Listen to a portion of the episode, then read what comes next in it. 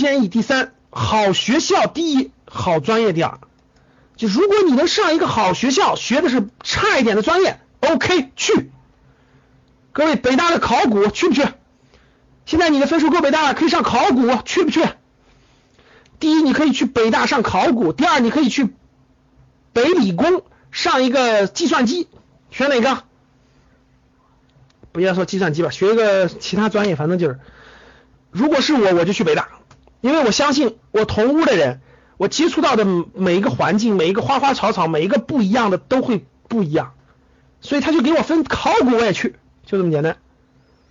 其实考古还挺好的，最近火爆的要死啊！盛世盛乱世出黄金，盛世出古董。其实现在考古系出来火的一塌糊涂，真的是这样的，你们没遇到过吧？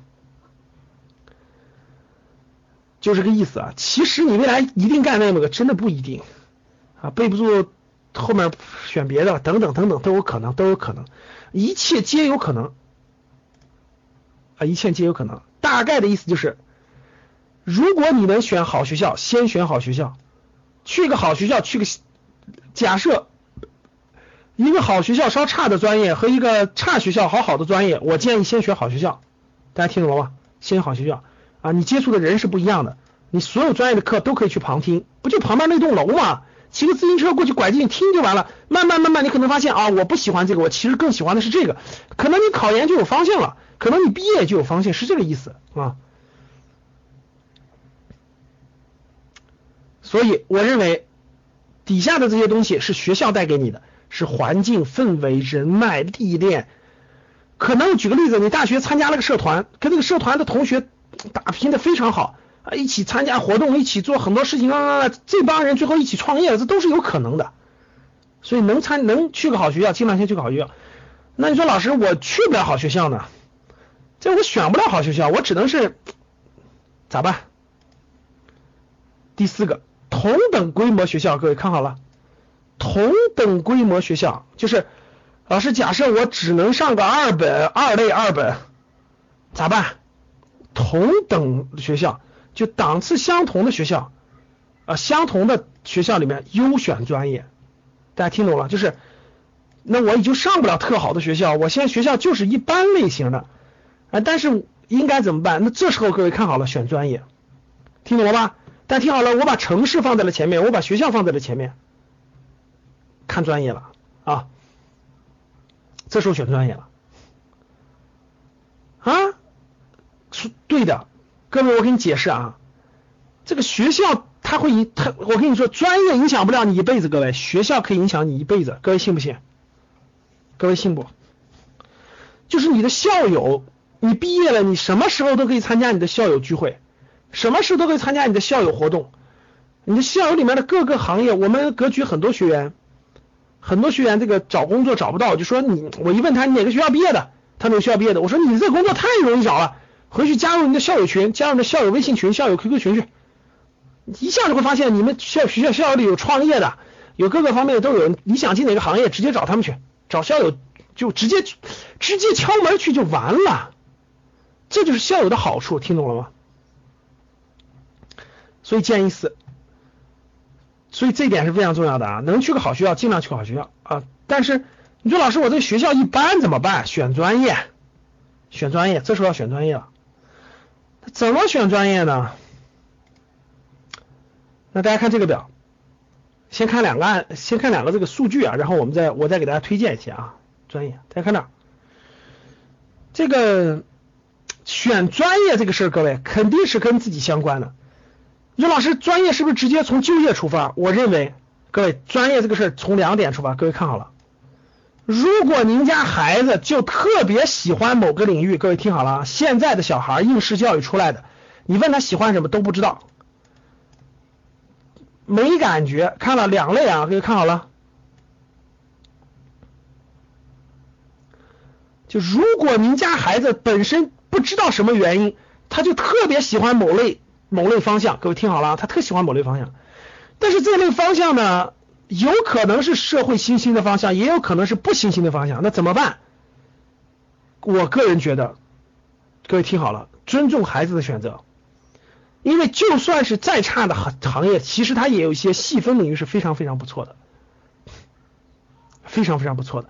所以各位，我觉得这点真的挺重要的。如果你的孩子真的真的喜欢某方面，我觉得你就让他去学啊。比如说有人说了，老师现在法律专业找工作太难找了啊，找工作最难的专业就是法律，学的太多了。我家小孩特别喜欢法律，然后告诉你个方法，你就问他，你说你为什么喜欢呀？小孩说。我小时候看了个香港连续剧，里面的律师我觉得太酷了，太帅了，我就喜欢。各位听好了，如果他有强烈的意念，我觉得可以让他去学，你不要担心。为什么？大家看啊，这个无论就算他信法学供大于求了，学的大量多，但是我问大家，中国社会的发展未来需不需要更多的、更专业的、更好的法律人才？当然需要了。只是有些人是硬着头皮学的，他根本不感兴趣，所以你就要相信，学的人假设有各位听好，如果有一百万学法学的每年，各位听好了，真正感兴趣、真正愿意学下去、真正喜欢往下学的人，可能不到十分之一，也许那个人就是就是那十分之一，大家听懂了吗？也许你那个孩子就是那十分之一，所以我就是鼓励的，所以在选专业方向，如果他真的有他喜欢的，我觉得尊重他喜欢的，那第二他没有喜欢的呀。也有可能他喜欢的就是未来的新兴方向，各位看好了。但是这种比例的学生，各位凤毛麟角，大家都知道凤毛麟角。所以学生我也不知道学啥呀，我应试教育都把我害惨了，高中三年啥也没干，就语数外乱七八糟背背东西。你说我喜欢啥？我都没时间看课外书，没时间了解，对不对？这是现实情况。那怎么办？怎么办？我认为没感觉的各方面要要选择未来的新兴方向，选择未来的新兴方向，不要选传统的了。你说你今天学个拖拉机，学完出来还有用吗？学新兴方向。你说老师，这个耕地还需要拖拉机？谁告诉你？我告诉你，用不了多少年，耕地要用无人机，你还拖拉机呢？所以各位要选择新兴方向。你选无人机，哎，鼓励；你选拖拉机，反对，懂了吗？就这个思路。大家听懂了吗？这就叫结合起来。好，所以往后看，所以大家看啊，这个这个，二零一三年时候红黄绿牌专业发了很多。对，哎，银杏这句话说对了，说你人家有个学生说特别有个小小姑娘小姑娘特别喜欢学历史，啊特别喜欢学哲学，家长说不要选不要选那不好就业，不要选不好就业。你可以充分沟通，给他讲明白，确实不好就业。说实话，历史哲学确实不好就业。哎，但是你可以充分沟通，给他讲明白。如果人家就是特别特别喜欢历史，人特别特别喜欢，我觉得你也不要磨灭了人家也有可能成为大家的可能性啊。所以我觉得尊重去他自己的选择是挺重要的啊。往后看。这个红牌专业说了很多，什么动画啦、法学啦、生物技术啦、生物生物科学啦，哎，奇怪了哈，生物这么火，行业这么火，为啥那啥了，对不对？很多人很多人头疼。其实各位，你们知道为什么好多专业在中国作为红牌专业吗？因为很多学生都是硬着头皮学的，他根本就不喜欢这个方向。数学数学应用啦，体育教育啦，生物工程啦，三个生物的，你看到没？以前英语啦，美术学啦，黄牌专业。这是黄牌的计算机、汉语言文、工商管理，绿牌专业什么地质工程啦，其实现在没这么好了，各位啊，地质工程刚刚跟我这个好，这这个其实也这个好，这个一般，这个好，呃，海洋工程好，石油工程这都好找工作，采矿其实现在也不好了，油气储运是好工作，矿物加工其实也不算好了，过程装备控制、水文水资源处理、审计其实现在是挺泛滥的。好了，这是一三年的，大家看。好找工作，但不好找对象，怎么破？还没到找对象的年龄，你就不要操这份心，懂不？往下看啊，呃，这是二零一四年的，二零一四年的这个大学专业的红牌专业，大家都看到了，什么生物工程啦、法学啦、生物动画啦等等的，高职高专的这是法务什么红牌的，这是黄牌的，我们看看这个绿牌的。二零一四年六月份，去年的时候，大家看去年的红牌、黄牌、绿牌，红牌是尽量不要学的，就是不好就业的；红牌就是不好就业的，黄牌就是已经挂警告了，可能不好就业；绿牌就是比较好就业的，就这个意思。那大家看这儿啊，这是个参考啊，各位，我一会儿说我推荐的。本科这个绿牌专业什么建筑学，其实建筑学你学完了，房地产都过去了，你还找什么工作啊？地质工程、矿物加工，除非喜欢啊，采矿、油气存储、车辆工程、城市规划，城市规划的其实不好找工作，哪用得着你去规划呀？对吧？传播与海洋审计学，嗯，这些不准确啊，我只是让大家看看，高职高专的不说了。好了，各位。咱说我的吧啊，说我推荐的各位啊，哎各位，这个我我已经说过了啊，兴先尊尊尊重别人的兴趣啊，不是说完全靠这个，这让别人的兴趣结合起来啊，看着，对呀，好好，所以没人学嘛，前面为啥好找工作？这些都没人学嘛，比较艰苦，所以他列出来好找工作。好了，我说我推荐的吧，各位，格局给大家推荐的好找。不叫好找工作的，我认为是比较符合新兴行业方向的啊。为什么呢？第一，国家政策指引啊，中国制造二零二五，大家都知道哈，炒股的都知道是吧？国家制造二零二五，然后互联网加，所有国家重点推荐的高端制造业，各位听好了，高端制造业，理工科背景的同学可以选的是什么呢？以下几类我推荐的八个方向啊，大家看好了，第一个。就是站在二十年后的中国看今天，就你需要，然后行业发展的规律，站在这三个角度啊，我讲的生涯决策课里头也是重点展开讲这些方向。你为什么未来十年的新兴行业嘛？很多人要就业，对不对？那我先说理工科的吧，因为毕竟这个学生，毕竟这个学生呢他是新人啊，航空航天的方向，学航空航天方向的好方向，好方向。我我先我的前提，各位你别说老师我不喜欢，不喜欢是另一回事。我先说，我先站在你不喜欢就别报就完了。我的意思是站在他的未来方向上选择，大家结合。小孩喜欢什么，我们谁都不知道，各位你自己去问他啊，包括你自己问自己。但是未来方向有哪些，我们可以提炼出来。对，航空航天是个好方向，各位啊，无论是大家知道中国的航空航天还是比较落后的，未来急需要好的人才，确实好的人才。啊，无论是这种航天方向，无论是航空方向，我随便举几个例子，各位，第一，航天方向是国家的战略大方向，这个大家都知道啊。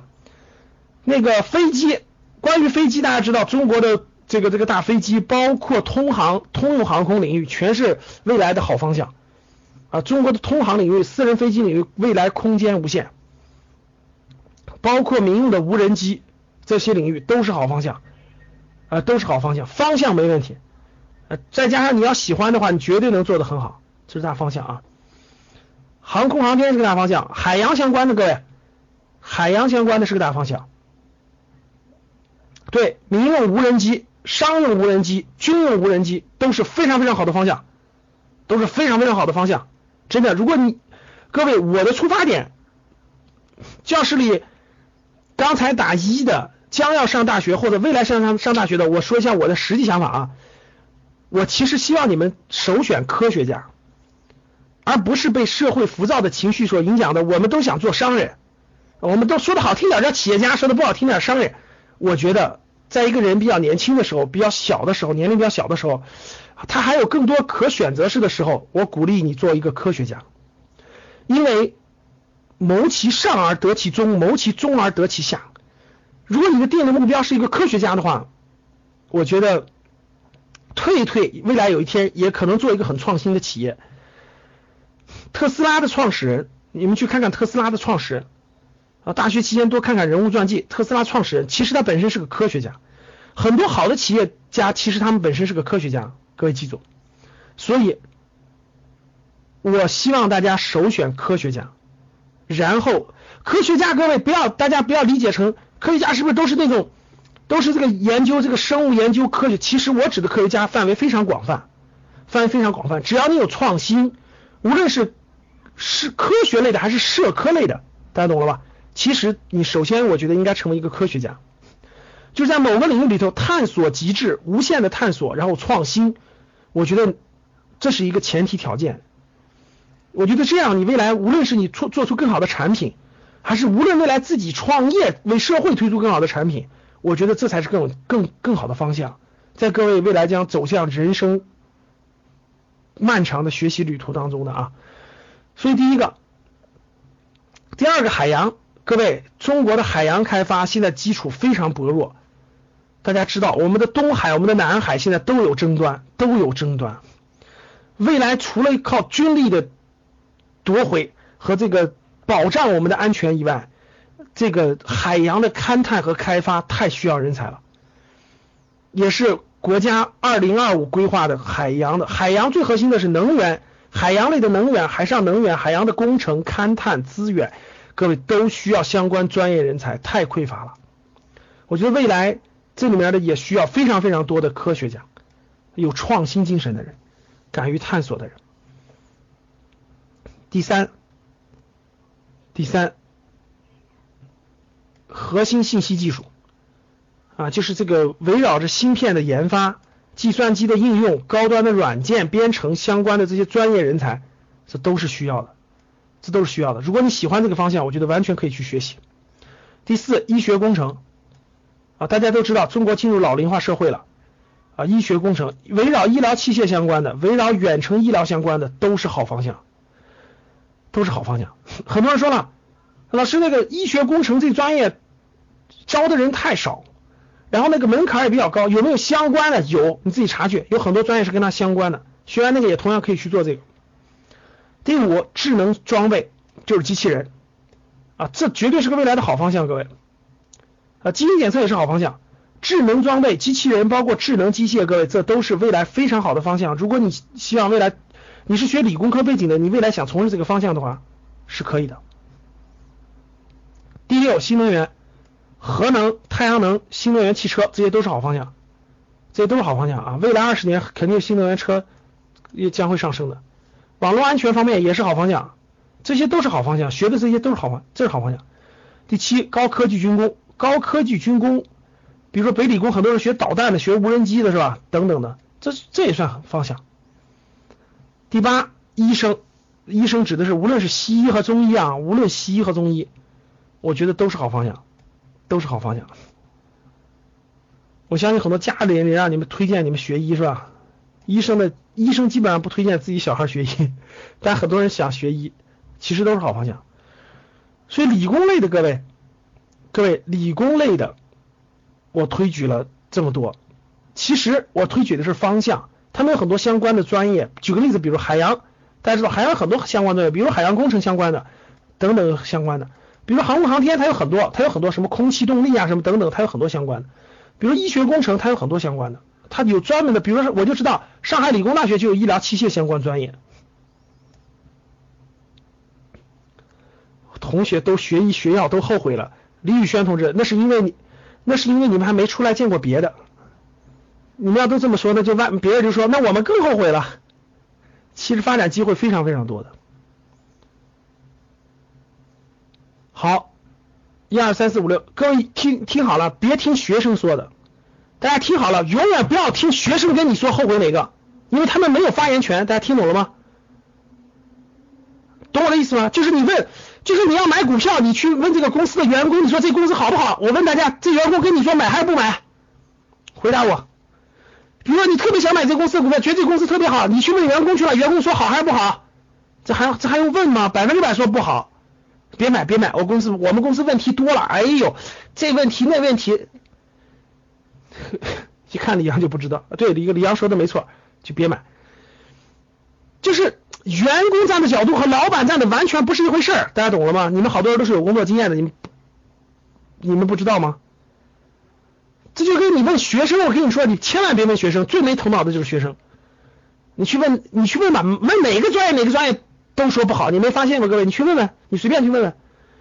你说，哎，同学，你们专业好吗？好什么好？每天累哼哼的，不好找工作。你问那个同学，你们专业好吗？好什么好？每天我们好找工作什么呀？每天跟什么化学试剂打交道。你再问那个，说这你们工作好吗？听说月年薪三十万，好什么好？每天在海上待着。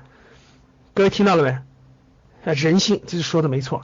就就是我跟你说，在里面的人天天抱怨他不好的地方，他忽略好的地方，懂了吗？在外面的人。天天看着别人好的地方，不看你不好的地方，听懂了吗？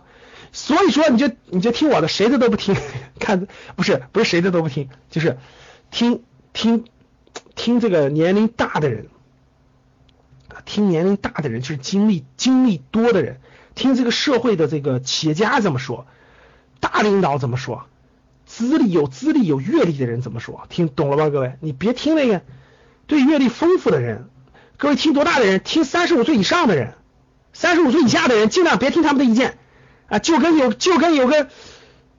就跟这个我要拉你去创业了，我说一个月能赚两万，然后你跑去问你的同事去了，你俩月薪都三千，你同事说哎别信别信没戏没有那可能性你别去了，你说你听他的你还有出息吗？就这个意思啊。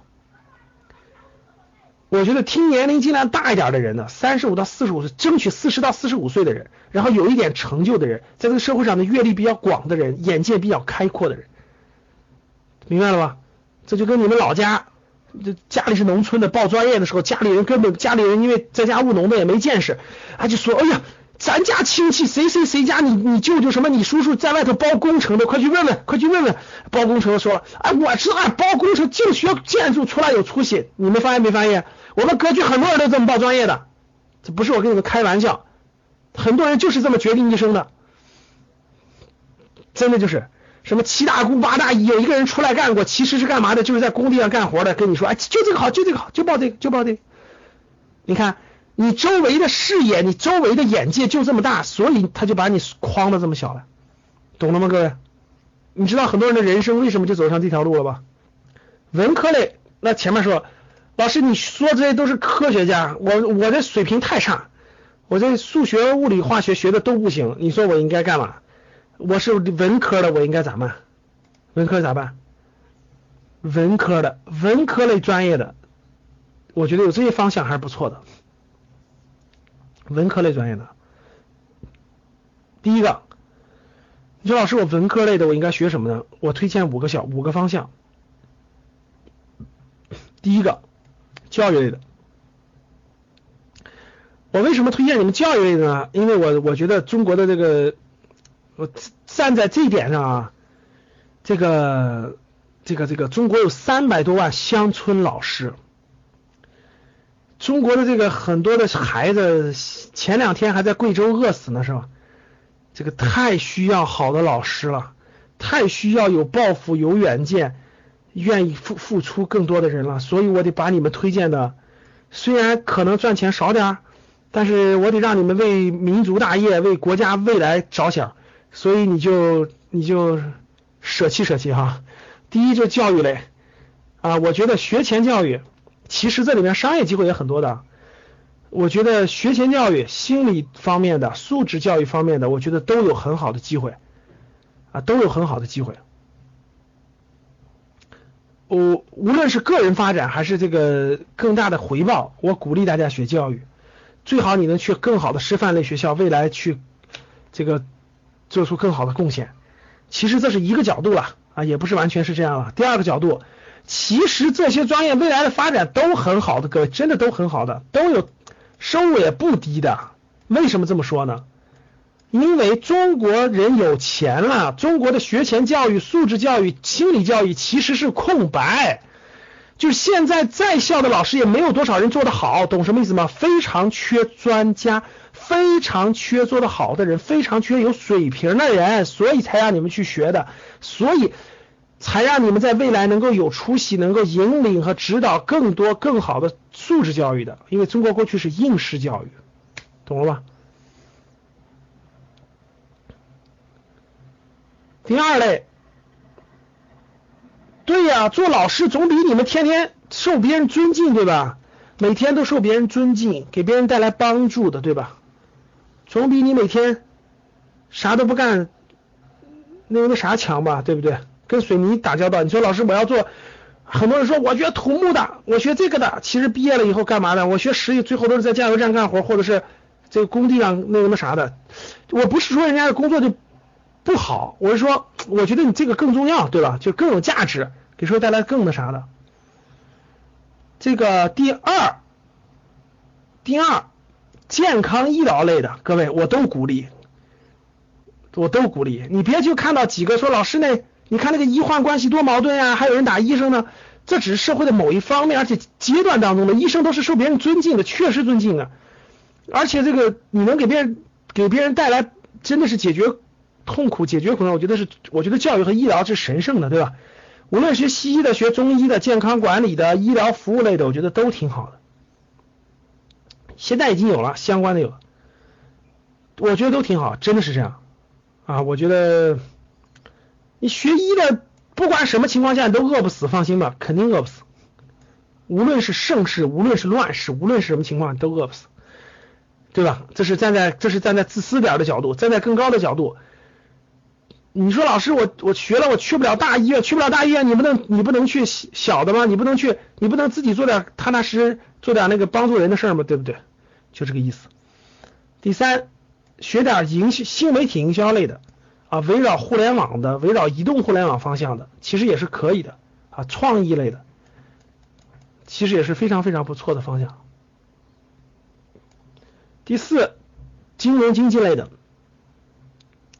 你说老师现在这个学金融的也挺多了，各位别管它，金融毕竟是个好方向，金融经济是个好方向，虽然学的人挺多。但学的好的其实不多啊，包括未来的互联网金融大方向啊，证券基金投资这些都是好方向，毫无疑问，该学还是得学啊。第五，小语种，就业最好的肯定是小语种啊，小语种只是只是你愿不愿意选的问题，其实选完的人找工作都好都容易，只是他们愿不愿意做去的问题，比如说。现在大家都知道，无论“一带一路”呀，还是国家战略呀，都要往外走，需要大量的小语种的人，确实需要大量的小语种的人啊。无论是派到国外的呀，等等等等。小语种是个工具，你借助小语种可以上更好的平台，去了解更大的机会，对吧？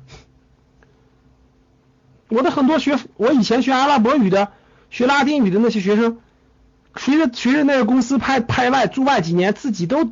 自己都自己都做的外贸公司，自己都做的很多事情，做发展都很好的，就是外语人才，特别是小语种，其实还是很还是很缺乏的，有有还是很缺乏的，机会还很多的。这是推荐的几个大方向啊，推荐几个大方向，理工类推荐了一些，文科类推荐了一些啊，说几个重要的啊，小的建议，然后我可以答疑啊。第一个，各位尽量不要报空泛类的专业啊。啊，尽量不要报没用的空泛类的专业。啥叫空泛类专业？管理类的，管理类专业尽量不要报，报和没报一样，啥都学不到。就能不报尽量不报。我知道你们最后去了也是被调剂的啊，所以你就记住去了也是被调剂的。你说老师，你我知道你不让报行政管理类的，我报的别的结果分不够，被调剂过来了咋办？没办法，那就先上着吧，到时候上第二专业或者那啥。空泛类管理专业尽量不要，尽量你报的时候尽量是不报嘛。说什么行政管理类啊、人力资源类啊、什么物业管理呀、物流管理呀、工程工程管理呀、公共管理呀等等等等。其实这些，杨继教你的建议不对啊。你不是你让他填个不服从调剂，他根本连可能他连二本都上不了，你懂吗？你这个建议不对。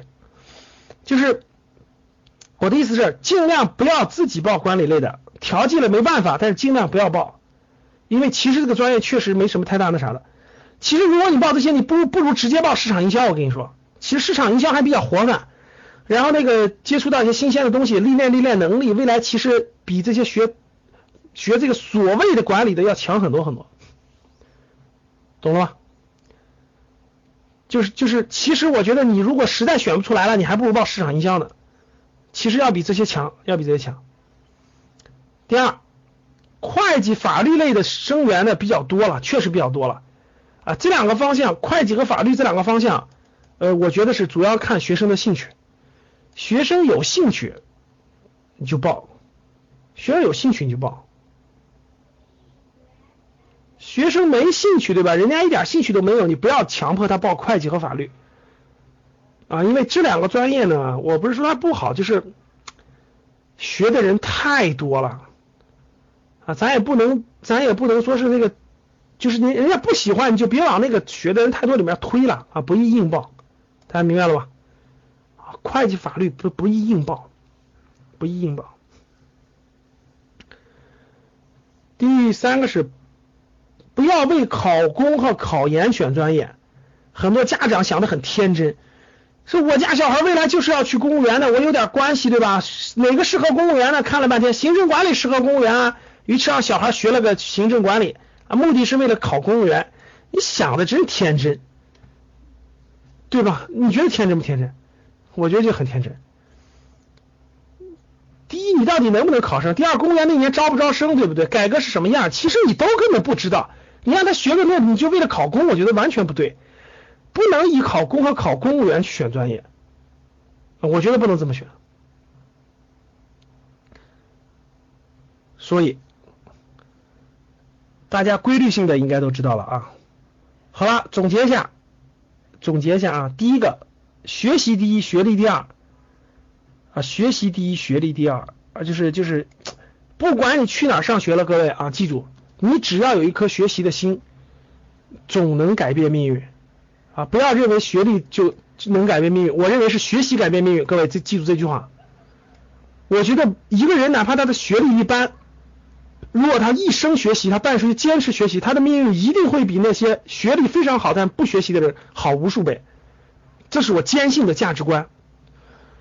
所以各位，如果你能把学习作为你一生的事情，真的你一生都爱学习，我觉得你哪怕你学历不好，也不会影响你一生的发展。我敢这么说。啊，我身边看到了无数这样的案例，所以我敢这么说。所以我觉得，你大学期间的学习才决定你的命运，不是你那张纸，不是那张纸。多少人大学都中途辍学，后来发展都特别好。所以，你只要学习，你就相信一定能够发展好，这一点是要有信心的。当然，学历更好越好，两者结合好不好？那肯定是。第二。名校聚集第一，选城市，选名校聚集的城市，选名校聚集的城市。单独学校第二，尽量不要选单独的学校，尽量选择聚集的学校，学校挨着，学校挨着那些城市。第三，好学校第一，好专业第二，能去好的学校先去好的学校，实在去不了好的学校，能去好的学校先去好的学校，专业可以放一放。专业可以放一放，就是你能去好的学校里头的差专业，你不要去一个差，就是假设两个两个可以选的情况下，你不要选一个一般学校的好专业，明白了吧？你是后来的，我刚才应该讲的很详细了。第四，同等学校、同等类型的学校优选专业，同等类型的学校优选专业，大家明白了吧？同等学校优选专业。啊，那我优选专业，那那可那结合起来怎么报呢？大家看我梳理这么多，你说老师，我的我我这个本身就有喜欢的专业方向，因为各位听好了，分数已经决定了你上什么类型的学校了，大家懂了吧？分数已经决定了你上什么类型了，你只能选择一个好稍好点的学校的稍上专业，或者是稍差点学校的稍好专业，只能是分数决定了。所以如果能上，我总结一下各位啊。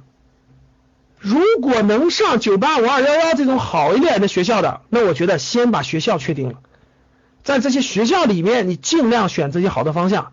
如果你没有选择这些好的方向，就就去不了，分数不够，那就那就去一些普通专业，也先去好学校。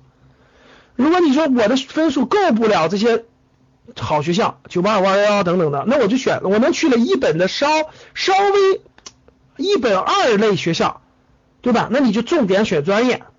懂了吧，各位？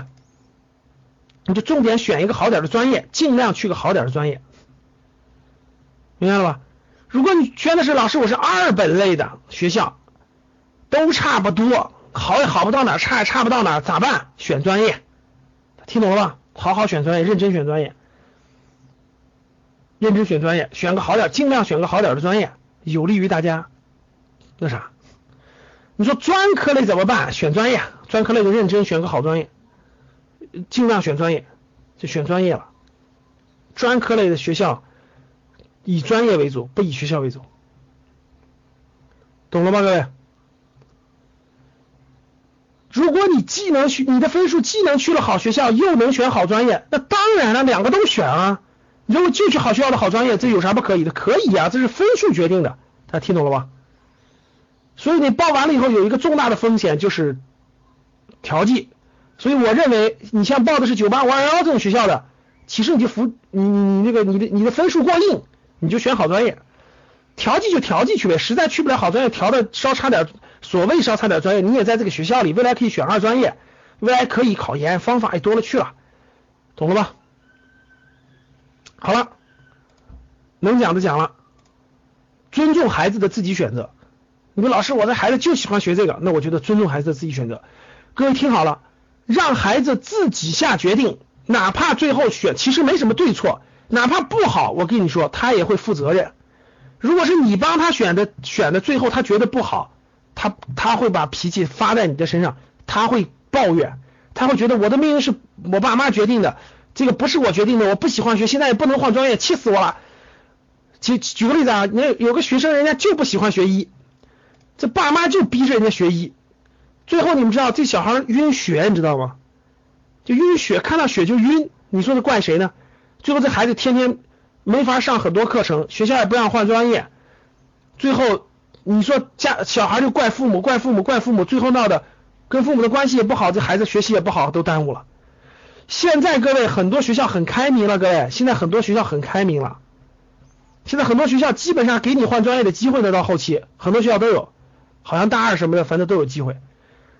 所以总总之总之，我就一句一个建议啊，就是肯定。最好让孩子自己自己拍板儿，但是咱们把建议给他建议好，明白了吧？